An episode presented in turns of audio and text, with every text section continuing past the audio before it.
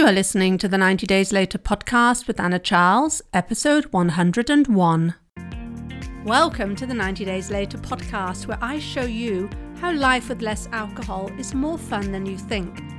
I work with high achievers who struggle to drink a glass of wine without it turning into two bottles. I'm the one they call when they want to take it or leave it.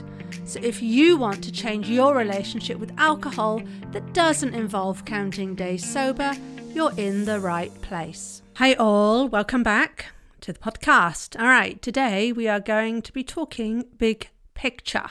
Yes, we're going to be talking about the broader impact of being able to decide ahead of time how much you're going to drink and to drink just that. Right? What does that goal, the achievement of that goal, bring to your life? What could that mean for you? First, I want to talk about that handy dandy neurotransmitter called dopamine. Right? Dopamine is what makes you move. It's what makes you seek something out to accomplish, to learn. It's what makes you keep coming back for more. It's what fuels our desire. Dopamine is released when the brain is expecting a reward, right? That flood of dopamine to the brain when we're experiencing pleasure. For instance, when we're eating delicious food, when we're shopping, when we're drinking, we see someone we love, all these sorts of things give us dopamine. And that can reinforce our wanting to do the activity, whatever it is we're engaged in, to do it more due to the pleasurable feeling it is creating for us. Now, we talk about this a lot with alcohol, right? It's the chemical that has us reaching for the next glass of wine, even when we know we've had enough. You know, people tell me what they're doing is I'm just searching for that dopamine hit, I'm searching for the dopamine high. Of course, yes, that's what's happening. And it makes sense. It's nothing to do with you as being a bad person. It's back to how we are wired as humans. We as humans are wired to avoid pain, seek pleasure, and do both of these as efficiently as possible. And alcohol just so happens to be a really efficient route to achieving this sense of desire and well being. It's what we humans are good at, right? We're good at inventing. We created this substance that we seek out.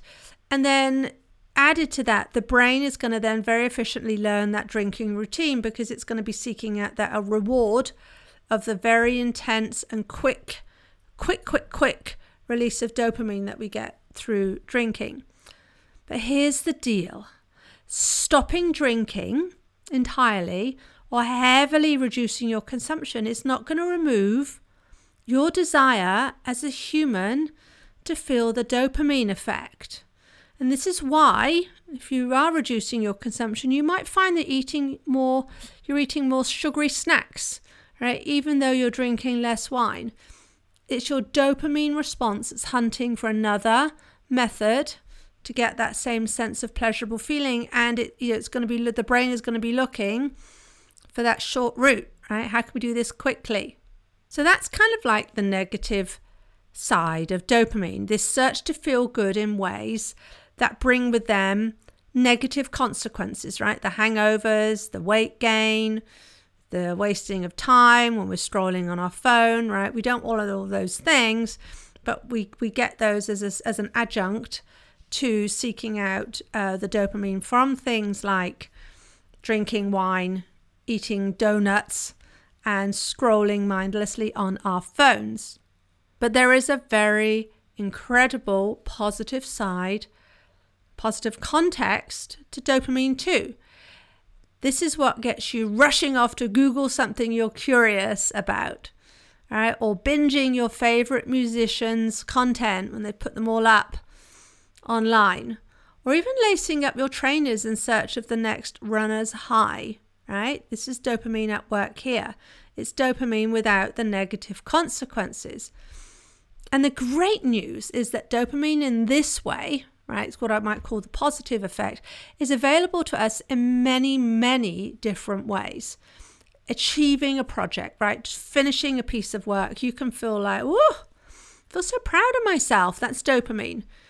You can sense it after a good night's sleep. You wake up feeling really refreshed. You feel good.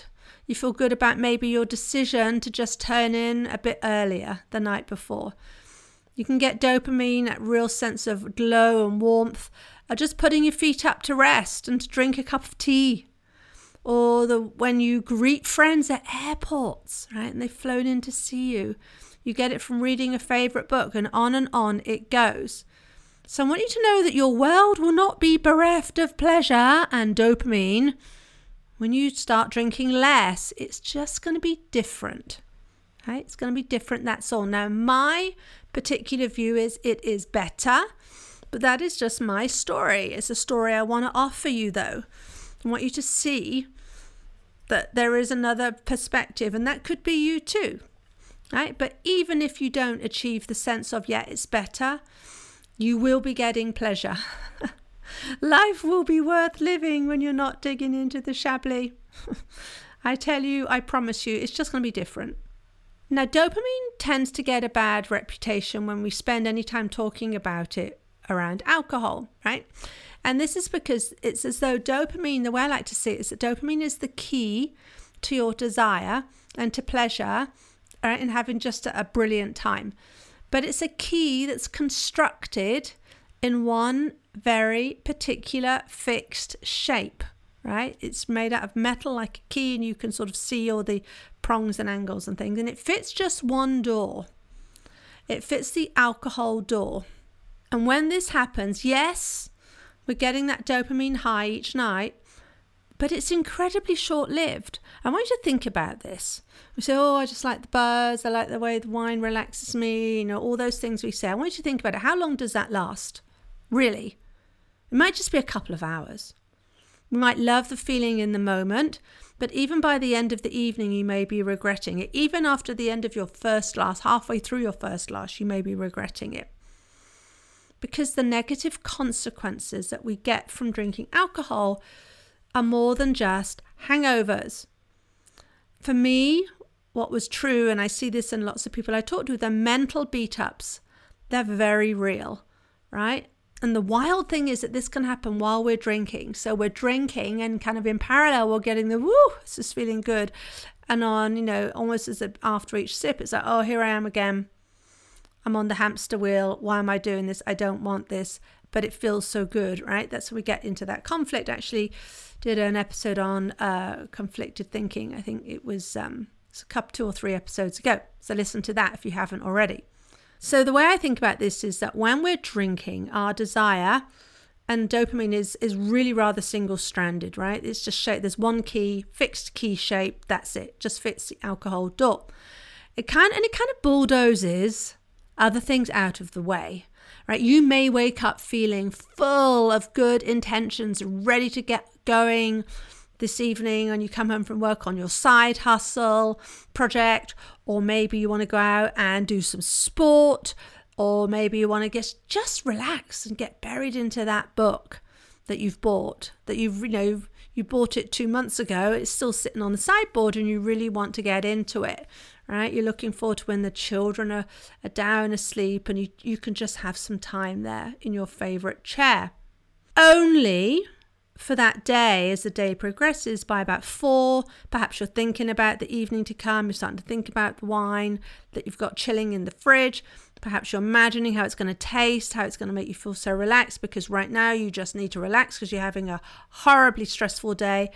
You know, you it's, it's just going to take a miracle for you to go home and not drink. It's going to take a miracle for you to be able to spend that time doing those other things because you know you're just going to be so in need of just saying, that's it, shutting off my brain.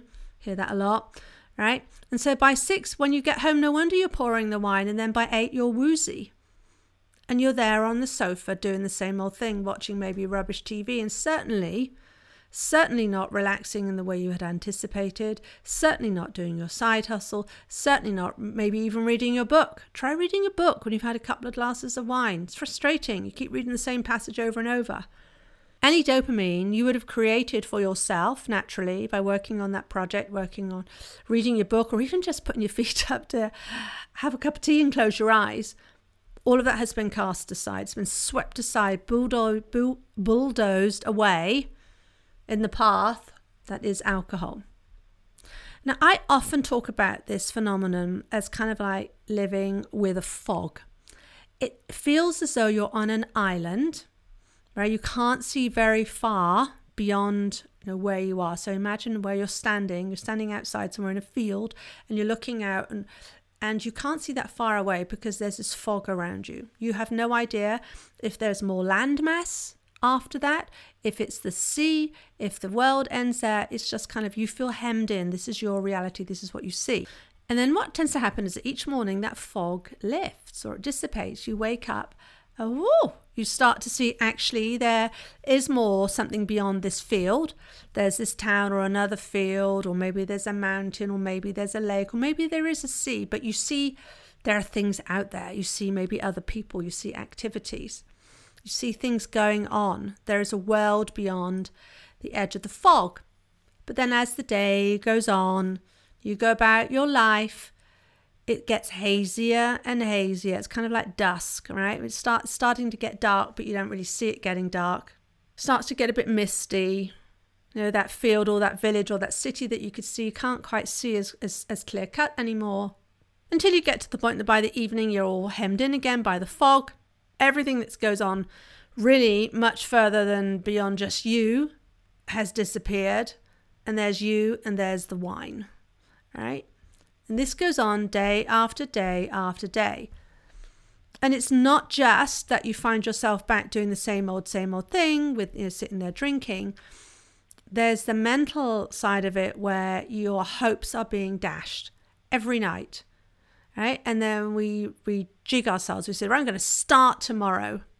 I'm start tomorrow, and every more every night we say we're going to be starting tomorrow, and tomorrow never comes, and then we feel like we're letting ourselves down, and that just intensifies the the dankness and the depth and the greyness and the clagginess, if that's a word, of that fog. But it doesn't have to be that way. It actually doesn't take very much for you to start to dissipate that fog through your own actions. This is not something that is going to take you years and years of effort to achieve a result. I want you to think about that. It's probably and likely taken you years and years of effort and practice to get to the point where you're drinking as much as you are every night. You did not always drink this way, right? I would say it took me good 20 years to become really good at it. And then I spent the next five, 10 years after that really honing my craft. But it took a long time to get that good. It does not take anywhere near that amount of time to change your relationship with alcohol, right? To, and again, to have that fog go from being thick so that you can't see it through it, through maybe, you know, just starting to get a little bit of sense that I can see some see something through there, right? That I'm not so hemmed in. And one of the most fantastic things about my work and what I help my clients achieve is we do remove that fog from their lives. And this is not just in terms of drinking less. Yes, that happens.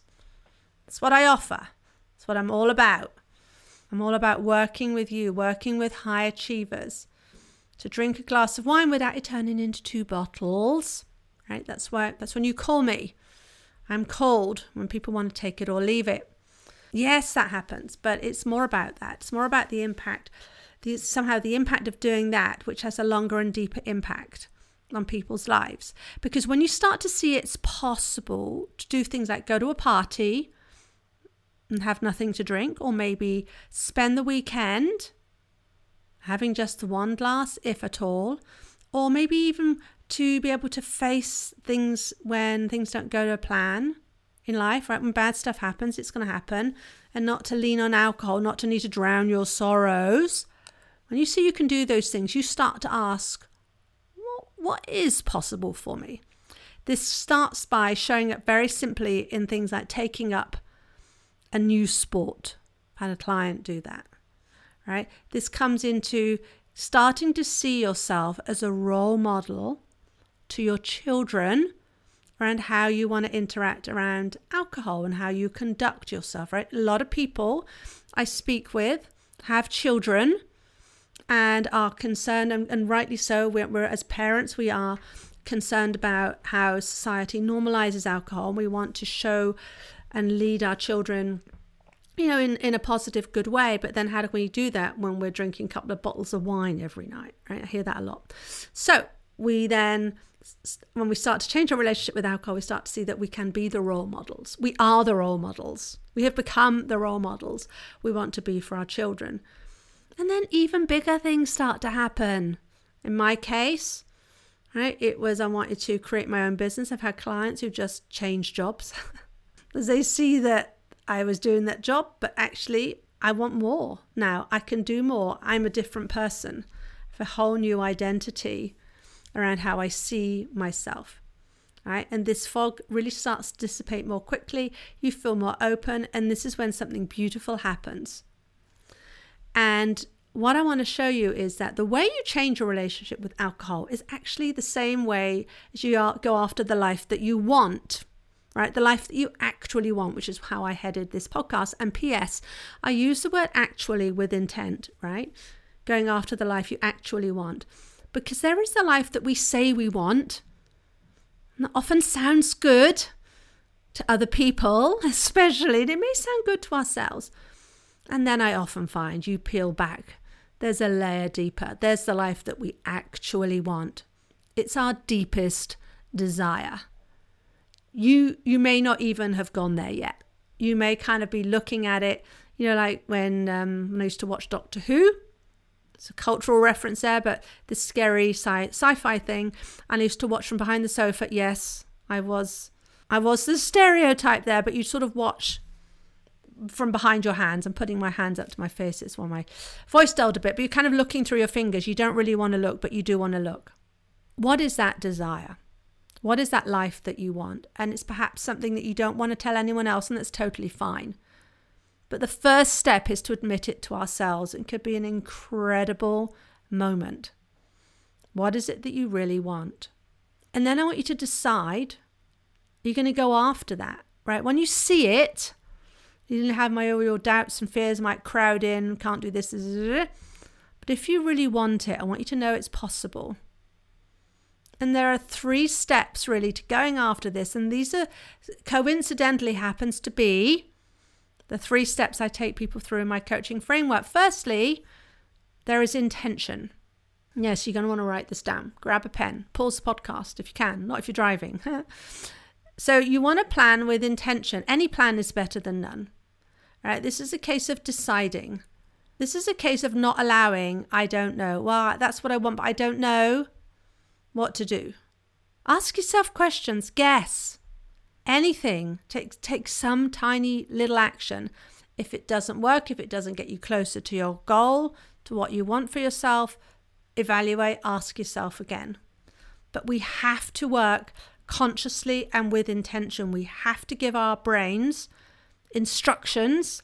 We have to give them a map, even just a this is our destination. Second, this is where courage comes into the into play. This is about stepping out in a bigger way in your own life and taking massive action. You're going to have all this stuff come up, right? All like what other people are thinking about what you want, what you think about what you want, what you think about what you're capable of doing. Uh, there's more to this than feeling the fear and do it. I know that's often said, and I get it. I understand it, and I think it's a good way of working. But I think it's more than that. I think that if you say just feel the fear and do it, like, oh, right, what does that really mean? Doesn't help. There are some specific techniques you can use. And these are things I go through, right, in my coaching where I can take you step by step through this. And then once you get used to using these around when it comes to the the concept of having an alcohol free evening once in a while, or even drinking a little bit less when you haven't been for a while, once we start using it there then we can then you see how you can then transpose that and use that in your greater life. And then the third component is commitment. And this is this is yes it's keeping going.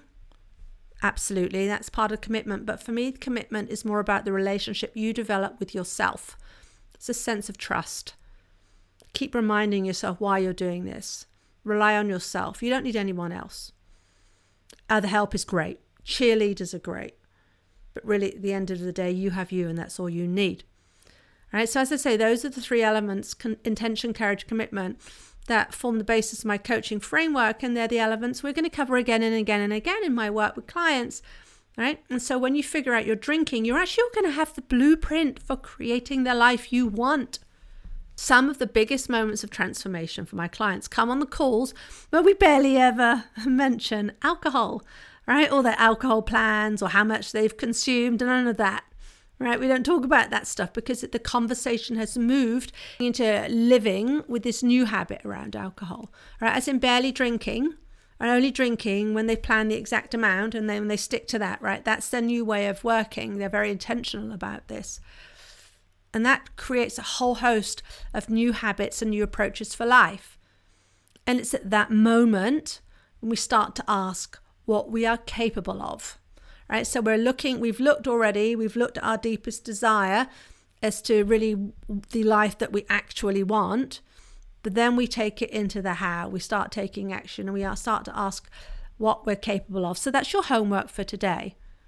I want you to, firstly, I want you to ask what you're capable of right, right now. I want you to answer that for now. Right? If you're to carry on doing what you're doing with the life that you have, right? if it means, yes, having the half a bottle of wine every night, just carry on. This just carries on. If you're living in this land where the fog descends every night, what are you capable of? What would kind of be, you know, what you think ultimately you could achieve? Then I want you to imagine, just go there, that you have this drinking thing sorted, whatever that means for you, whether it means you can take it or leave it, whether it means you never drink, whatever it is right? You understand how to keep that under control. You have the techniques to do it, and you can do so in a way that feels natural for you without it being a battle of wills, right? Without it being your logical brain fighting against your desire in the moment for the wine, right? We've got all that sorted. And then I want you to ask from that position what you're capable of. Now, this doesn't mean, this doesn't have to mean you have to go out and create businesses and get new jobs and travel, or get new qualifications or new hobbies. It doesn't need to mean any of that. It might simply be that you would regain that sense of calm in your life that gives you such a sense of well being. Okay, so now you have two lists. Firstly, what you're capable of right now, if things were to carry on as they are, and then what you think you're capable of if you change that. And I'm just going to tell you this that that second list, I bet we would explode it tenfold. It's it's really amazing how I, I believe that we're all more capable of achieving what than what we think we are anyway. But certainly when we've lived under the kind of the shadow of letting ourselves down day after day, we really don't know what's out there for life. Anyway, but so it's probably larger than your number two that you've written down, but you have a number two now. You have written down what you think you'd be capable of after you change your drinking. Then I want you to compare these two lists without judgment. And if it helps you, I want you to imagine that a good friend of yours has written these lists. All right. I want you to see the difference. I just want you to remark on the difference. This is what you came up with, right? What you're capable of now and what you could be capable of. Another important note as you do this, I do not want you to have kind of like that snarky, rational voice start coming up, your inner critic saying, Well, you're never gonna do this, are you? I mean, this is just a stupid exercise. You're never gonna take it or leave it. You're actually never gonna get into that state too. So you may as well just deal with your current reality because all you're doing here is just making yourself even more miserable by looking by imagining what you're capable of when you know you can't even you know get beyond the doing changing the drinking thing no i want you just to imagine just for just for kicks that you get the drinking thing sorted And then when you have this information, you can then decide, right? This is where we go back to acting with intention. If you're happy with where you are, then that's information for you, right? I say often alcohol isn't a poison. Drinking more is not worse, and drinking less is not better. It doesn't help for us to think about it in those terms, just because that can just make us feel, uh, you know, we're never going to change, or it can bring up all sorts of feelings of well i'm being very naughty and i like that right so we just we don't have any kind of judgment there but if you're happy with where you are with that step one where what you're capable of then then maybe that's all right right this shows perhaps you're not ready to do the work in changing how you drink because it is work it's not hard but you know there is stuff to do there but that's okay but if you do want the second take right? If you do want that second view, that second uh, um, idea of what you're capable of, I want you to take this as an instruction from your future self, right, to your current self as to what you want. I want you to imagine yourself getting those results. Really go there. Do that right now. And as you do that, I want you to notice how you're feeling, right? How you're feeling as you imagine yourself navigating life with alcohol being ins- insignificant, how would you feel about yourself, right? Not about the not drinking, but how would you feel about your look at what I've done here, right? Look, mum, no hands kind of thing, right? That feeling that you're feeling right now as you even think about that, that's a dopamine spike from imagining joy from your results ahead of time, right? And the brilliant thing is that if you tackle your drinking first, not only do you get a result you want, which is a new relationship with alcohol, but you're also going to get the techniques and the process to use in other parts of your life as well. I say often that the things I learned as I changed my relationship with alcohol have changed how I approach life on a much broader scale, and that will be open to you too. So I want you to start by deciding, and whatever it is you want for yourself, decide to go all in. All in on yourself in this one precious life that we have. So, in summary, this is why changing your relationship with alcohol is so important. It's not just because you'll drink less, it's not just because it's better for your health, it's not just because you won't slur your words, you'll have no hangovers and all that stuff, even though that's good. It's that's all good, but it's only the start. When you have a different way of drinking, when you can confidently see that you will not crack and open that wine at five o'clock, you just know you won't, when you can trust yourself, that's when it starts to get really, really interesting.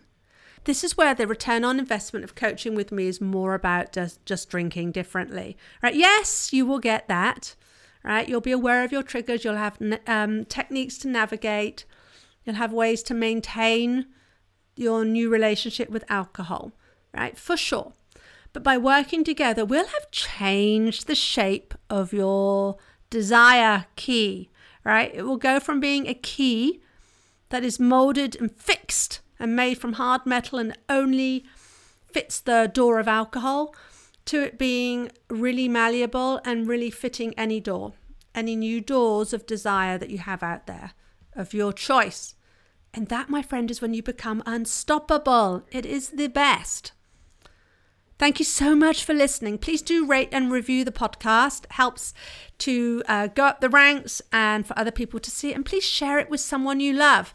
And if you have any topics you want me to cover on the podcast, go ahead and email me, anna at 90dayslater.co, and I will prepare that content. All right, I'll see you next week. If you like what you're learning in the podcast and you want to take the work further and achieve total freedom around alcohol, let's talk. I help my clients stop reaching for that first glass of wine the moment 6 pm rolls around and they don't miss out on life. Email me for more information on anna at 90dayslater.co. And if you did enjoy the show, I'd really appreciate if you'd leave a rating and review to help others find the 90 Days Later podcast.